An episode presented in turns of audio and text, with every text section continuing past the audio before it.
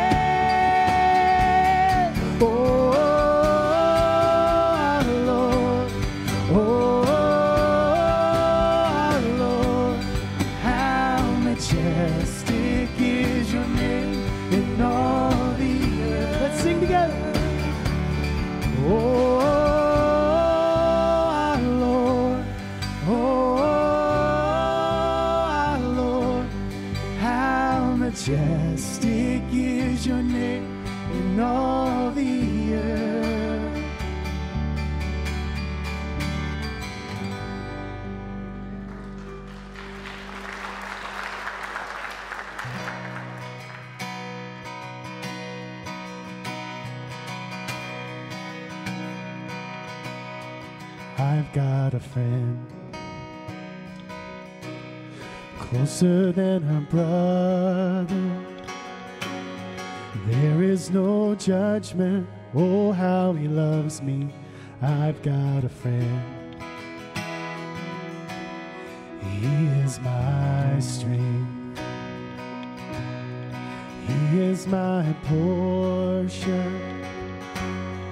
With me in the valley, with me in the fire, with me in the storm.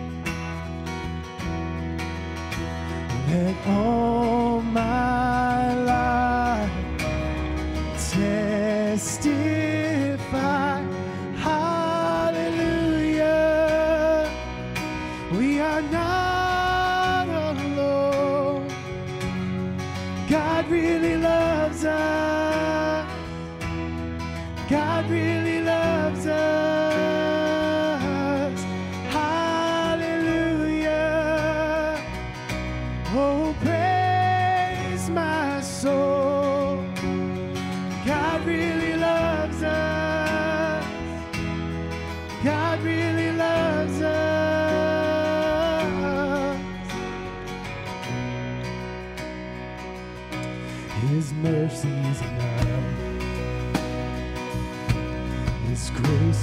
sufficient.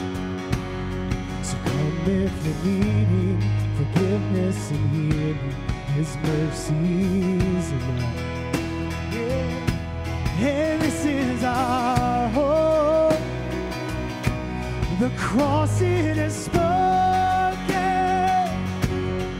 Death is no more.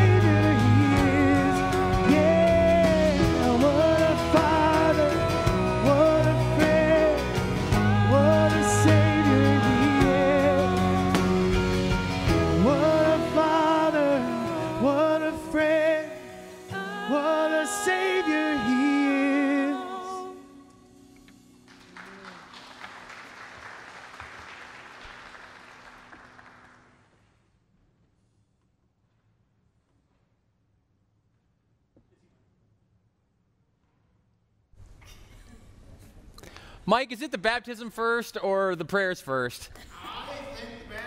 That's my bad. Everybody sit down.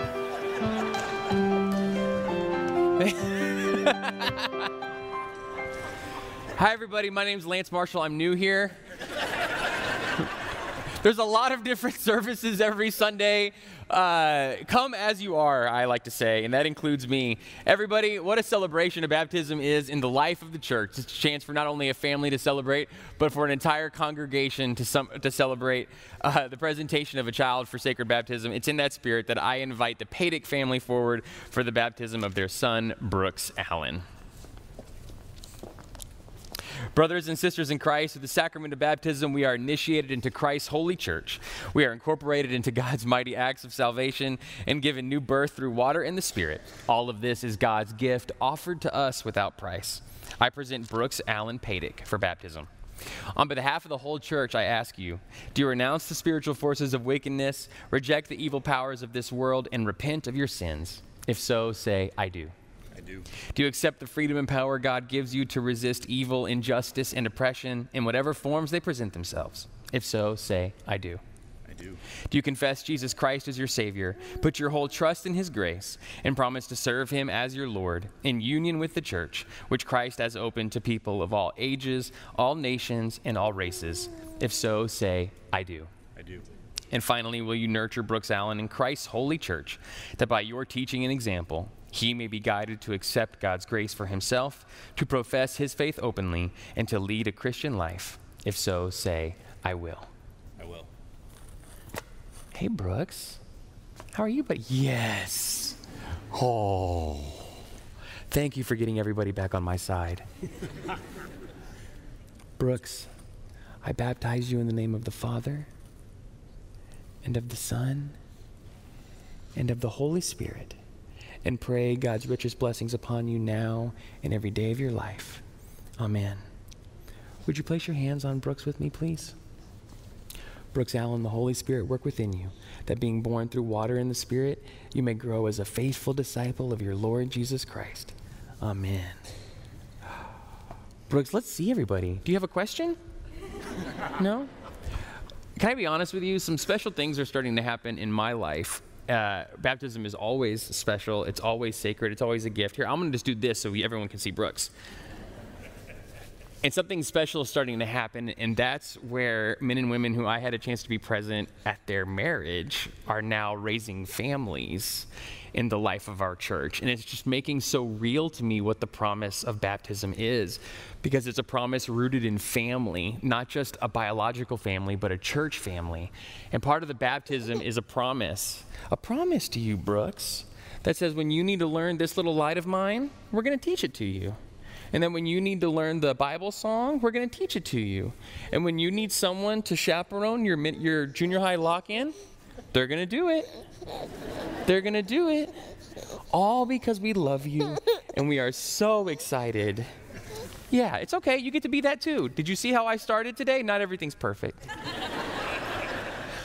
All because we desire to be a part of your church family. If you agree, would you please join me with a round of applause? Thank y'all. Congratulations.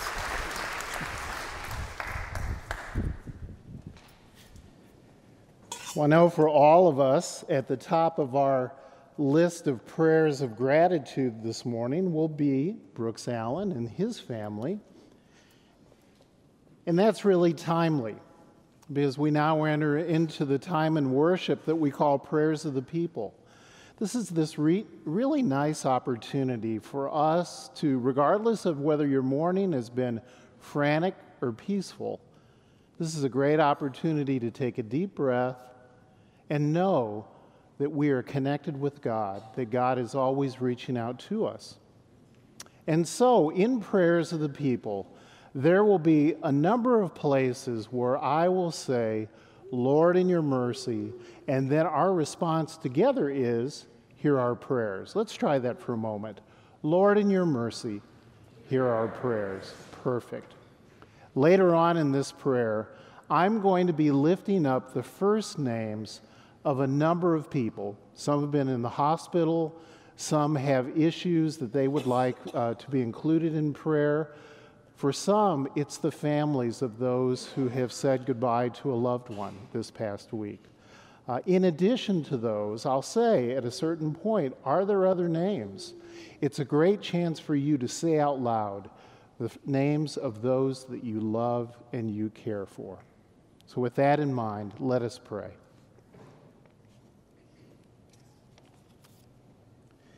We give you thanks for this new day, O God.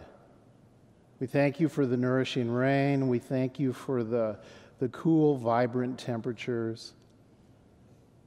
We thank you for that kind of freshness and for the fresh opportunities that you give us to receive love, to share love, and to bless others. We confess our fears and our shortcomings, and we also confess that it has been so easy again this week to become discouraged in all the different stories of violence and hatred and evil.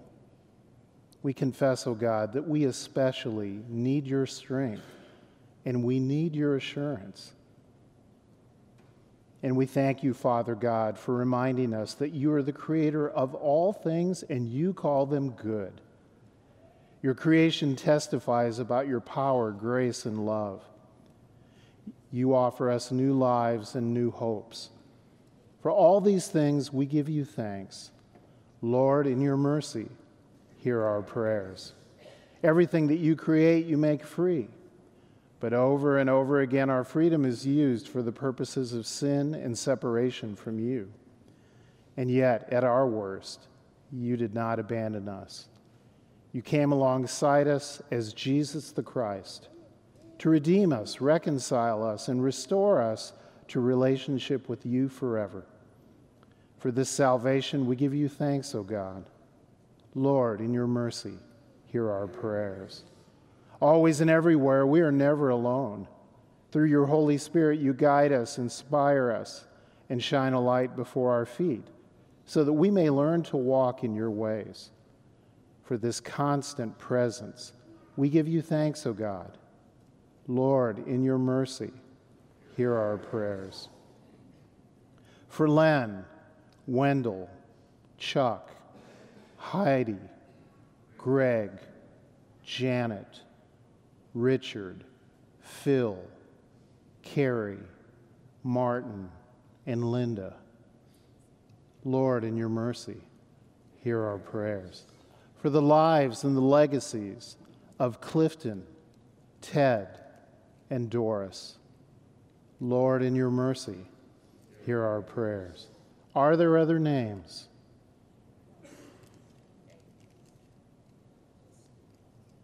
Lord, in your mercy, hear our prayers. For all who seek to change their hearts and find peace in you, guide us, keep us, and make us into your people. And Lord, in your mercy, hear our prayers. Amen. Amen. So, in uh, November and December of this year, a subcommittee of the finance committee of our church, made up of members of the church just like you, will be discerning what God has been calling our congregation uh, into ministry to do over the course of the next year. And we'll also be planning out the financial budgets of our church uh, so that'll help us to allocate how we're going to be living into our mission field in the year 2023. And so, one of the tools that we do to help along that process is to consider how it is we as individuals individuals or as families are going to make commitments to support the ministries of our church into the year. And then that allows our subcommittee and our church leaders to help figure out okay, well, how is it that we're going to allocate those resources? That's what a stewardship campaign is. It's a chance for you to reflect on the resources that have been entrusted to you and your family, to determine your own spiritual growth, to determine your own relationship with resources in God, and then to determine how it is that you're going to be supportive of ministries in the life of the church in the upcoming year. And one of the ways that I like to lead into that process every year is just to share the stories of regular people from our congregation and how it is that they reflect on those things and make those decisions. And so it's in that spirit I'd like to invite Kelly Grossman forward. If y'all could please warm up the room and welcome Kelly first. I'd appreciate that very much. Kelly, good morning. Good morning. So, who are you? Uh, I'm Kelly Grossman, and I've been a member here for about three years now. Okay, and, and, one of the things I like to ask everybody uh, is I like to ask everyone who comes up to talk, are you recently engaged? I'm just wondering, are you also recently engaged? I am. Well, congratulations, Kelly. Thank you. That's very sweet. I just like to ask everybody that. It's a pro forma thing. Um, congratulations. Thank you. So, outside of church, you're really involved here at church, particularly with the Young Professionals Ministry and other areas. You've also got a life. What's other stuff that's going on in your life? And particularly, what are your interests in the things that you like to do outside of church? Well, I love to travel. Um, I like baking uh, fancy cakes. Um, Let's talk more about that. okay. What kind of fancy are we talking about? Fancy? Like, give me, give me something. I'm really low on carbs, so this is like really exciting for me. Okay. Um, well, my fiance's favorite I made for him was a key lime cake with lime custard, graham cracker crust, and a blackberry frosting. God is good, y'all. Come on. Uh, just remember that's the holiday season. A lot of people like to bring cakes by the front office of the church. No one's. Reg- I just. It's just something a lot of people do, and just throwing that out there. So you travel, you bake. Anything else? Um, I root on my horn frogs. Go frogs. All right. Come on. Yeah. Is anyone else supportive of that kind of lifestyle here? awesome. Yeah. And then you've also got a wedding to plan. And do. so you like to travel, you like to bake. Everyone knows that weddings are notoriously affordable and you set a budget and it stays inside of that budget. That's kind of how the process We're works. learning that, yeah. Yeah, you're learning that. Uh, but inside of all of those things, you still live sacrificially so that you can live generously and financially support the ministries of the church. Why is that? Well, when I first attended uh, this church, I was yearning for a church home, and I just instantly felt a sense of community when I came here. Um, I got plugged in with the Young Professionals group, and I've created some of the uh, most lasting, meaningful friendships. And um, I want to invest back in that group um, and other aspects of this church uh, because I want others to feel as welcomed and a part of this community as I was welcomed. Awesome. Kelly, thank you so much. If y'all would please join me in a round of applause and appreciation. You know, stories of people who live sacrificially that so they can live generously are just like that. If you're not aware that we have a young professionals ministry, it's for folks who are right outside of college in their 20s, uh, beginning careers and families and things like that. If you head over to the Wesley Hall after church, the on ramp folks would love to get you connected. It's a wonderful group. And so, uh, if you've noticed in the back of your pew in front of you, there's a commitment card. It looks like this. Uh, hi- it highlights the theme of that we're created for a purpose. Each and every one of us is created for a purpose to live in relationship with God, our Creator, through Jesus Christ and the power of the Holy Spirit. And everything that we do as a church in, is in line with that. And if you fill out a commitment card, then your commitment will be taken into consideration to help us determine how it is that we can live in God's mission in the upcoming year. You received one that was sent to your home in the mail. There's one in the back of pews in front of you. There's one available on our website. I've filled out my commitment card just like we do every single year. I want to encourage you and ask you to do the same. Uh, at the same time, I also want to invite forward our ushers to receive today's tithes and offerings. Last Sunday, we had a pastries with the pastors at 9:30 that culminated with a, a joining event at the uh, the interim between the the gathering and the traditional service. And last Sunday, we had six professions of faith.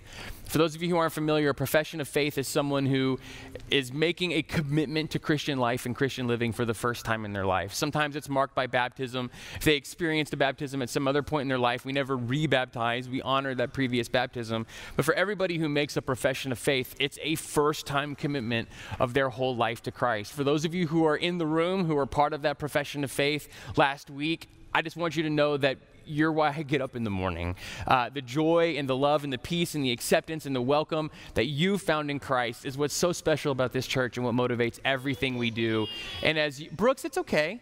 Um, and as you're reflecting on your tithes and offerings, please know that that heart and that spirit is what guides everything we do here at the Life of the Church. Uh, you can give online as the baskets if they come around or up on the screen. Uh, that's a link to our website, fumcfw.org slash give now, and you can give digitally here or anywhere where you're joining us for worship this morning. Would you pray with me?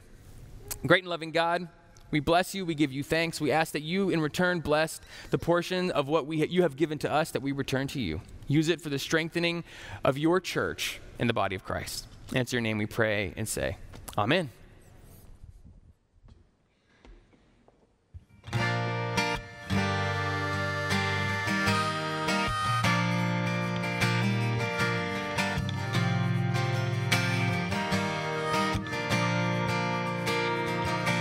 Put my name on songs I never sang. I've gambled on my muse. I told her, baby, it didn't mean a thing. She looked at me confused, crossing those shaky bridges blurry lines. Deals with the devil on that old crossroad. What are you willing to compromise? You could buy the world for the price of your soul.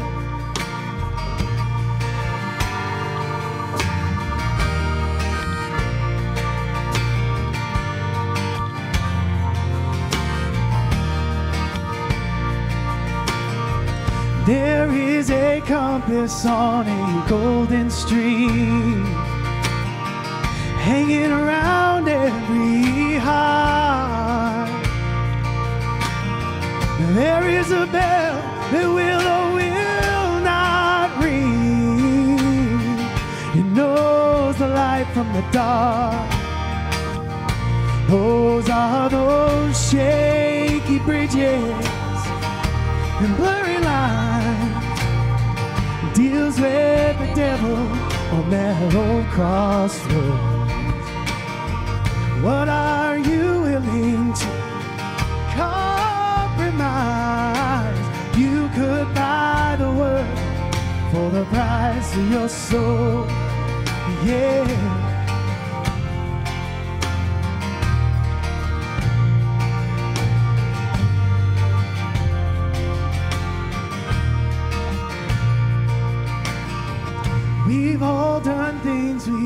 We never did.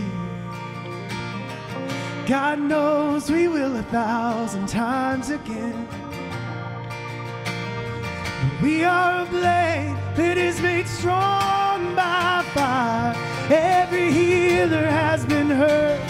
Every honest man has a light. Crossing those shaky bridges and lines. Deals with the devil on that old crossroad. What are you willing to compromise?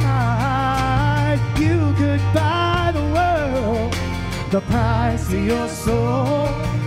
You could buy the world at the price of your soul. Oh, you could buy the world for the price of your soul.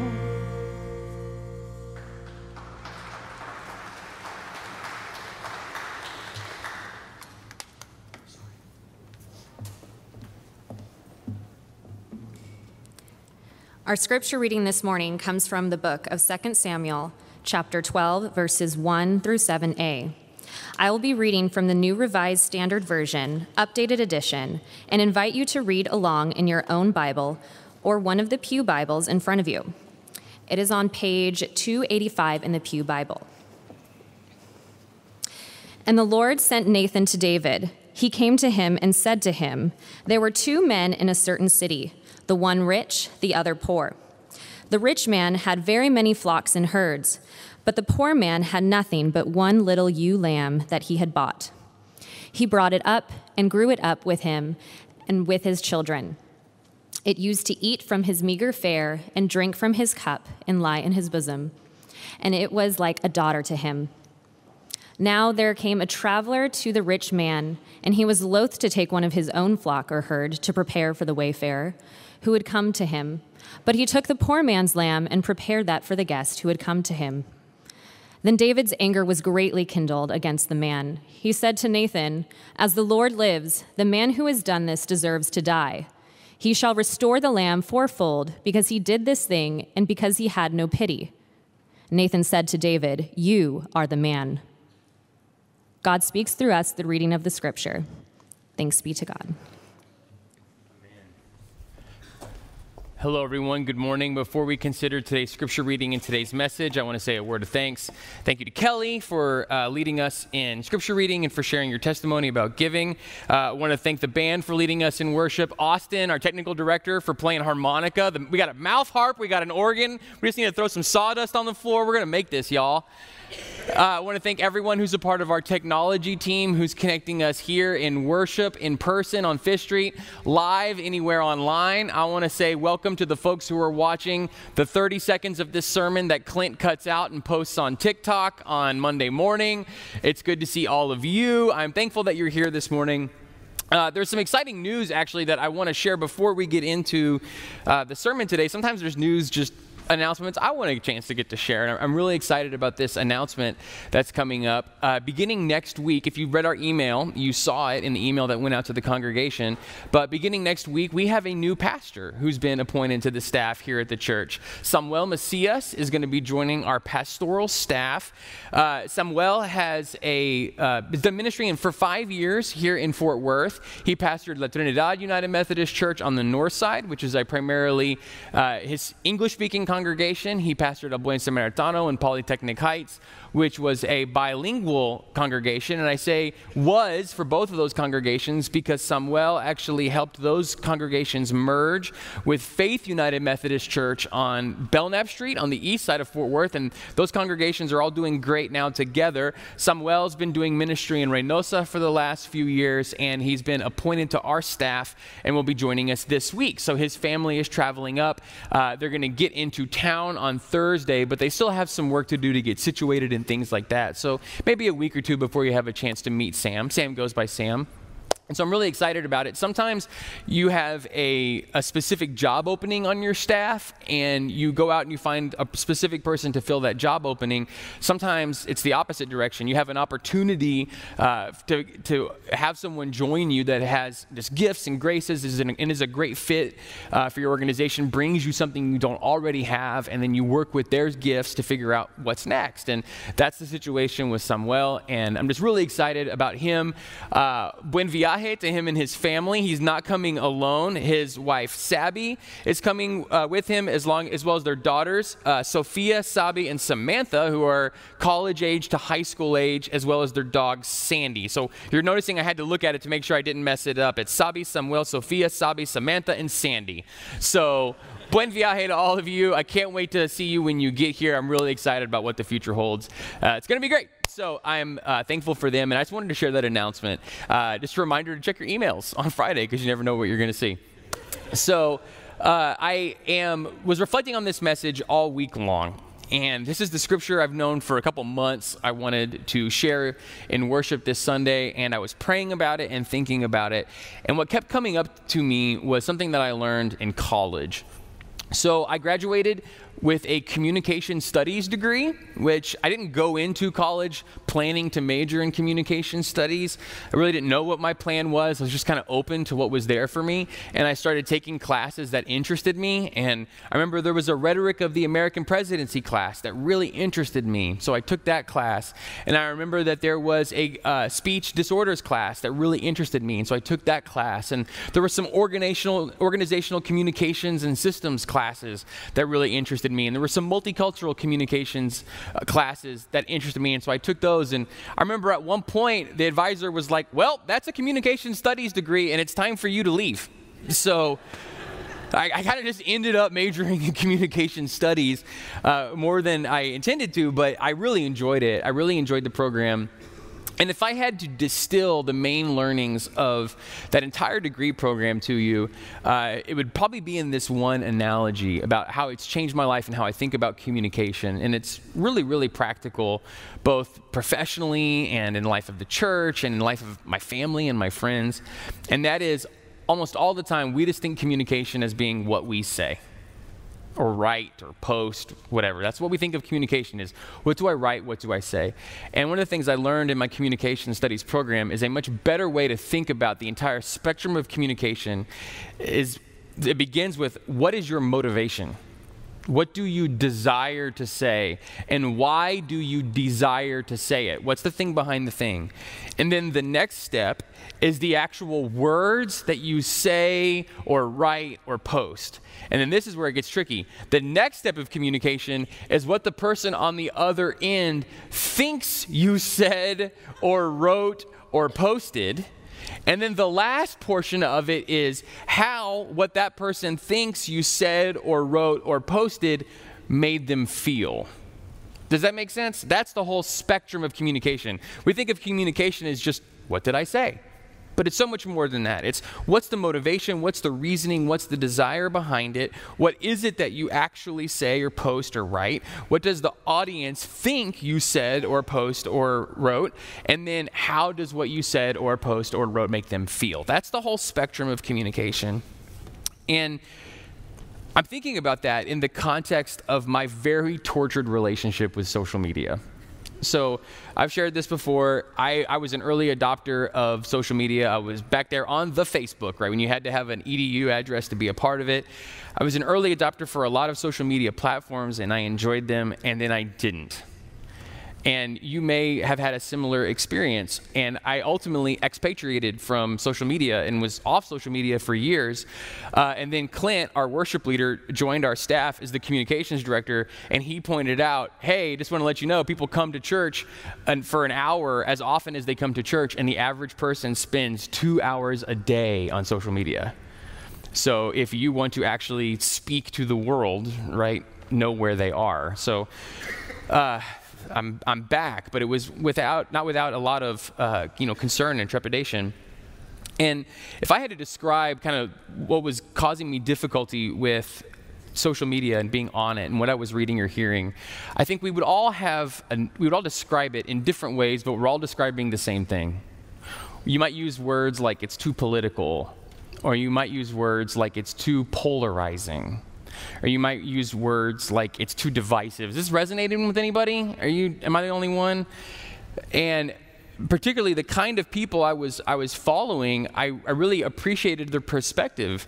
I appreciated where they were coming from. I appreciated how they viewed the world, and yet something that was just more often than not, you know, encountering me was making me feel judged, excluded, down, insufficient, etc. Does that make sense?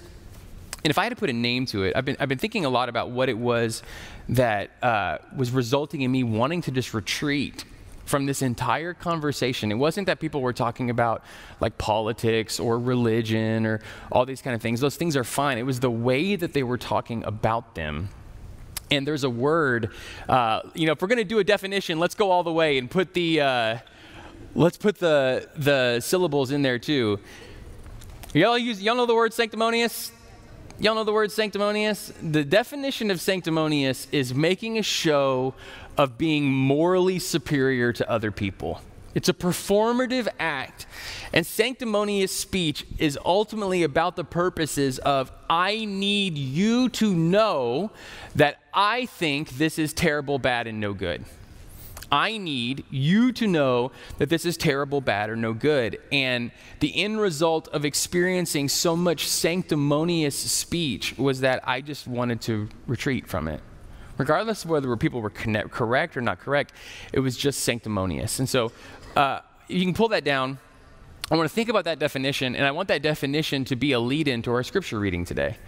So, we're in a series called Crossroads, right now. We are looking at these key foundational stories that come to us from the Hebrew Bible. And the crossroads theme is because all the characters in these stories are at major inflection points in their lives. And there's a lot for us to learn as we watch other people experience major inflection points in their life. We talked about King David last week, but he wasn't King David, he was Boy David.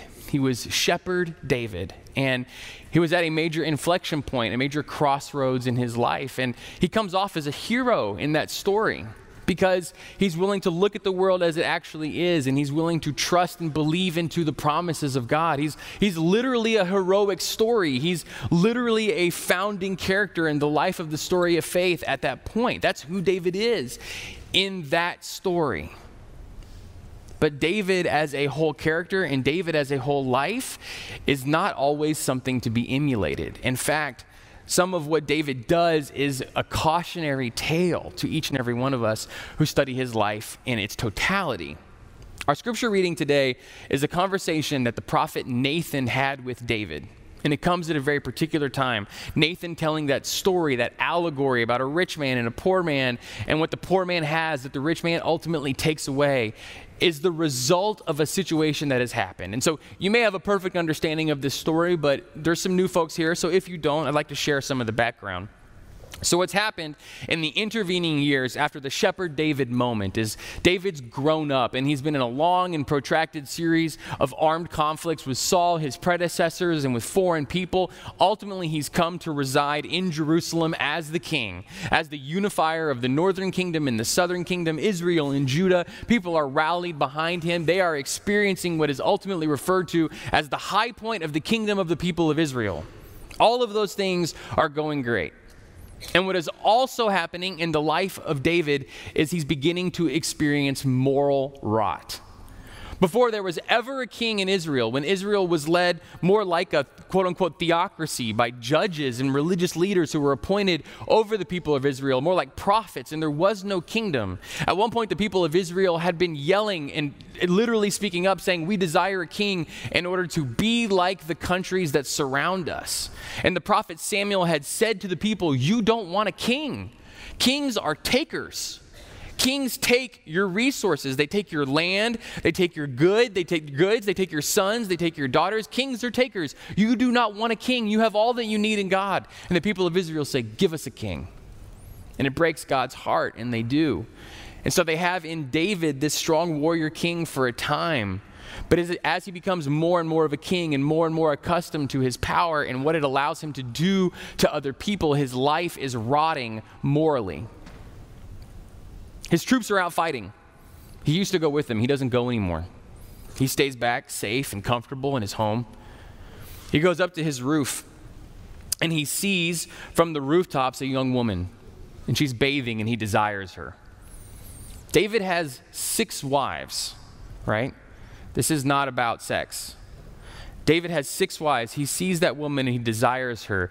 He asks, inquires about her. Word comes back her name is Bathsheba. She's the wife of Uriah the Hittite, which means to David, she's the wife of one of your best soldiers, one of the leaders on whom you rely, who's out fighting on your behalf while you stay here comfortable at home. That's who she is. She doesn't have any children, which in their culture means she's probably very young. Think teenage aged. David tells those who follow him. David tells those who obey his every command. David tells those who are an extension of his power, bring her to me. So they bring her to him. And uh, I want to use uh, PG rated language. Um, so they are intimate. I also want to use PG rated language while ultimately acknowledging that she has no agency in this situation.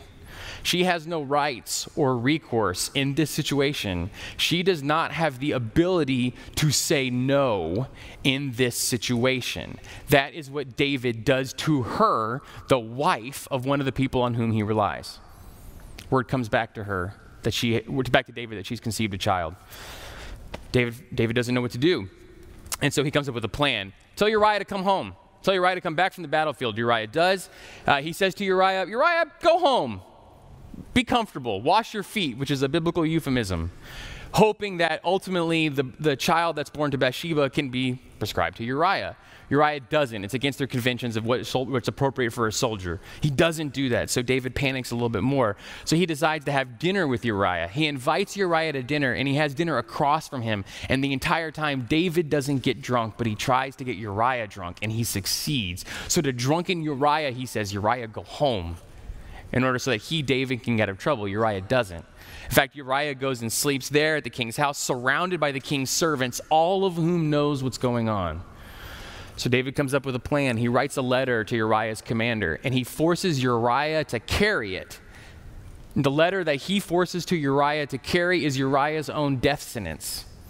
It says, when Uriah goes out in the battlefield, have the troops pull back from him so that he's killed in battle. And that's exactly what happens. Uriah is dead, murdered, using the sword of the enemies as a murder weapon. Uh, Uriah, I mean, David allows uh, Bathsheba to mourn for a period of time, and then he marries her so that the child that's ultimately born can be viewed as an appropriate outcome of their legal marriage, so to speak. And David has gotten away with it, except in the eyes of God. And that's where Nathan comes forward. Nathan's a prophet. Nathan, Nathan is a person through whom God speaks. And Nathan's in this crossroads. He needs to say something like this. He needs to say a word that opens the eyes of the king to what he's done, that lays bare his sins, that confronts the reality of the situation to a person who is now not only willing to covet and to lie and to steal, to commit adultery, to force adultery upon others, to sexually assault, but also to murder. So that's tough. And he has to figure out what to say and what to do. And so he says this story, he gives this speech. And he gives this speech as an opportunity for it to become clear to David in a way that David would not otherwise understand the reality and the totality of what David has done in the eyes of God. David's actually able to hear it.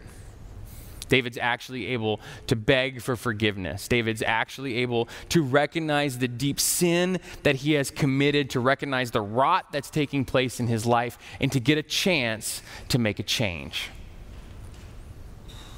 The word sanctimonious is making a show of being morally superior to other people. But there's an inverse of it. There's an alternative to sanctimonious. There's a kind of speech that is actually helpful, that is actually powerful, that's actually meaningful when it comes to speaking truth that other people need to hear, even if they don't want to hear it. And it's sanctified speech sanctified speech. To sanctify is to bless something, to set something apart as holy, to consecrate it for the good of God. To sanctify something is to free it from sin, to purify something. As a United Methodist, one of the things that we understand is on the other side of your baptism and you're stepping into the fullness of what God has for you, you continue to experience Christ's sanctifying grace, Christ's saint making grace, Christ's life changing and purifying grace. That's something that Christ is up to in you every single day. That's part of our understanding of what happens when we participate in worship, when we live sacrificially and in community, and we serve other people, and we celebrate this good life that God has given to us to enjoy. That's God's sanctifying grace. And if sanctimonious is making a show of being morally superior to other people, then sanctified speech is speech that is holy and consecrated and good and pure and actually speaks a word of salvation and hope to the people that hear it. Okay, can I, so can I tell you my Monday plan for this sermon? My Monday plan for this sermon was a slide that says, Here's how you can make sure your speech is sanctified and not sanctimonious. And I was like, Ooh, that'll preach and that'll tweet, right?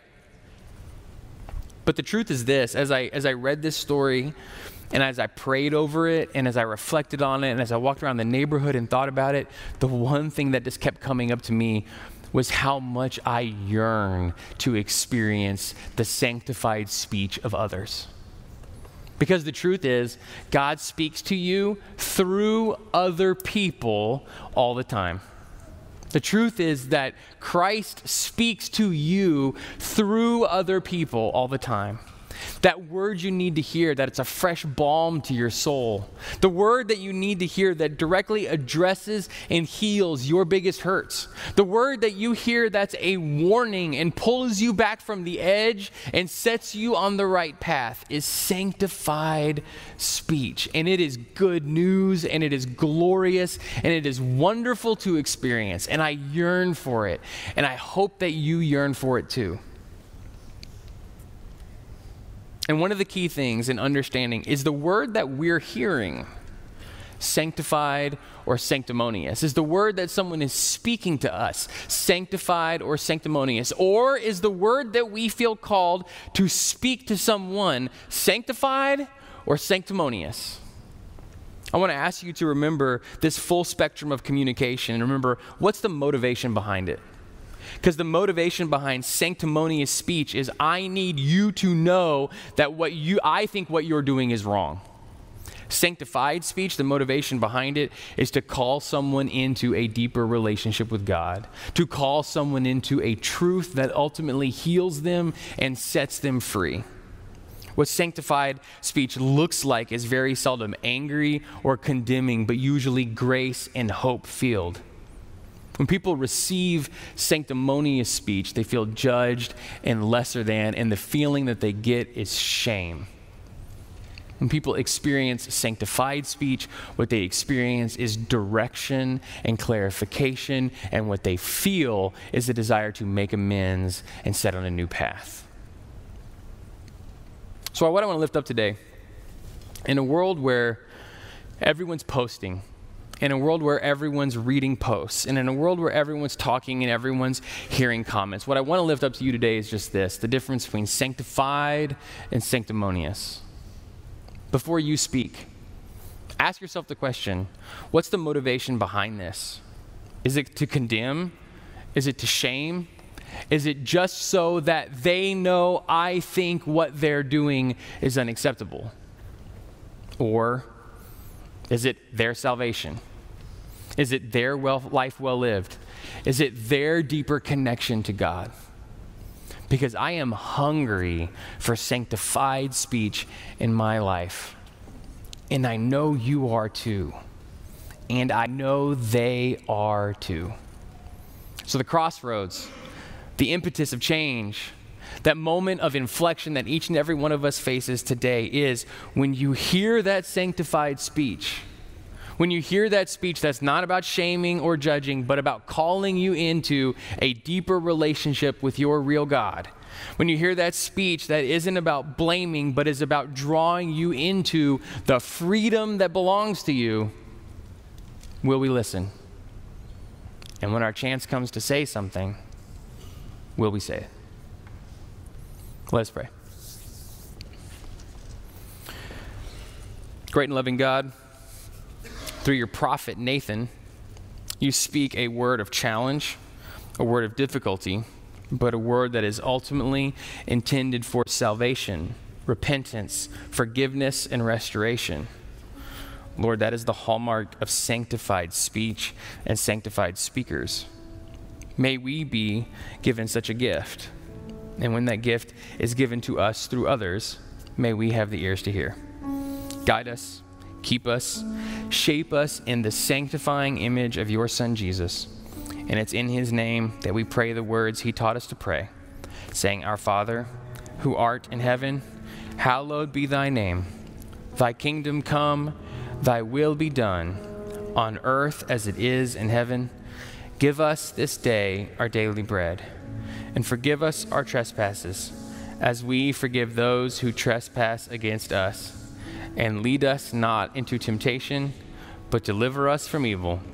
For thine is the kingdom, and the power, and the glory forever. Amen. As I invite those who will be serving communion to come forward, we always experience this moment of sanctifying grace at the altar every single Sunday. It's a chance to come forward, taste, touch, feel, and know the presence of Christ, who on the day that he was to give himself up for us, took an ordinary loaf of bread, gave thanks over it, blessed it, and passed it, and said, Take all of you and eat. This is my body, which is broken for you. Do this in remembrance of me. After the meal was over, he took a cup of ordinary table wine, gave thanks over it, blessed it, and passed it, and said, Take all of you and drink. For this is my blood of the new covenant, the new promise, poured out for you and for many for the forgiveness of sins. Do this as often as you drink it in remembrance of me. And so, as we eat and drink of the sacred meal, we do so as a chance to experience that very same sanctifying grace in our lives. In just a moment, beginning with the rear of the room, ushers are going to release you to come forward, starting in the back. You're going to come down one of these aisles to the, one of the stations up front where your hands are held open like this. Someone with a food service glove will take a piece of bread and place it in your hand. We also have gluten free bread for anyone with a sensitivity to wheat. As you go to the next station and receive a pre filled cup of non alcoholic grape juice, I invite invite you to eat the bread and drink the juice. As you begin to head up the aisles back to your seat, there will be a trash can on either one of those aisles into which you can place your now empty cup.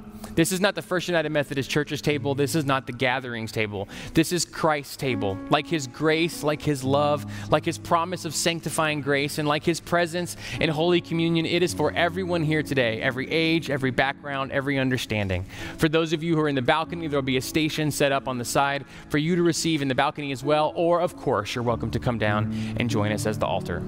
The table is set, the meal is ready. As you are dismissed, come forward and be fed.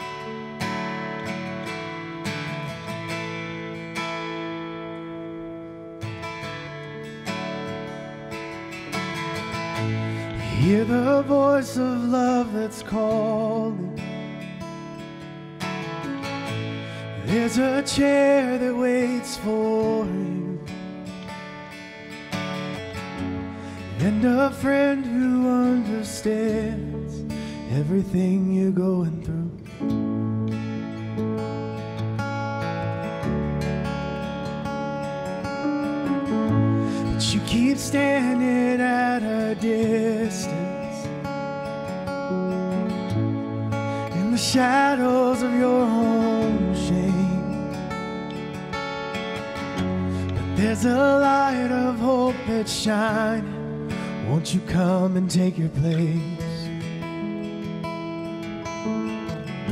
So bring it all to the table. It's nothing he ain't seen before.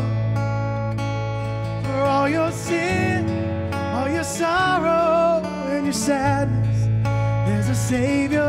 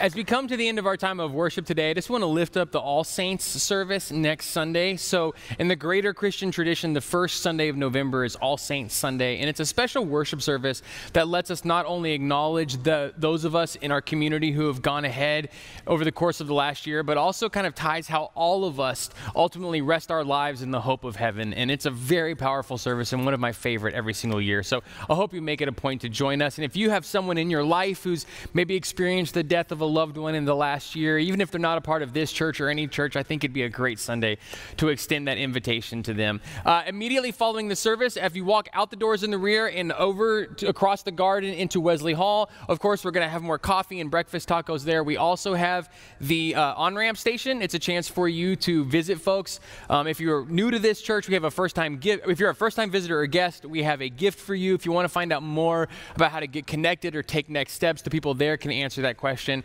Also, after this and every service, we have someone designated to pray with you. Andrea Rankin is one of our congregational care ministers. She'll be by the sign over here in the front. If there's something on your heart today that's just weighing extra heavy, please don't leave without letting us pray with you about that. We'd love to join you in lifting that and all things up in prayer. Now, would you please bow your heads and receive this benediction? May the Lord bless you and keep you. May God's face raise to shine upon you. And as you are about this world, may your ears and your heart be open to the sanctified speech that draws you closer in relationship to God now and every day. Amen. Go in peace.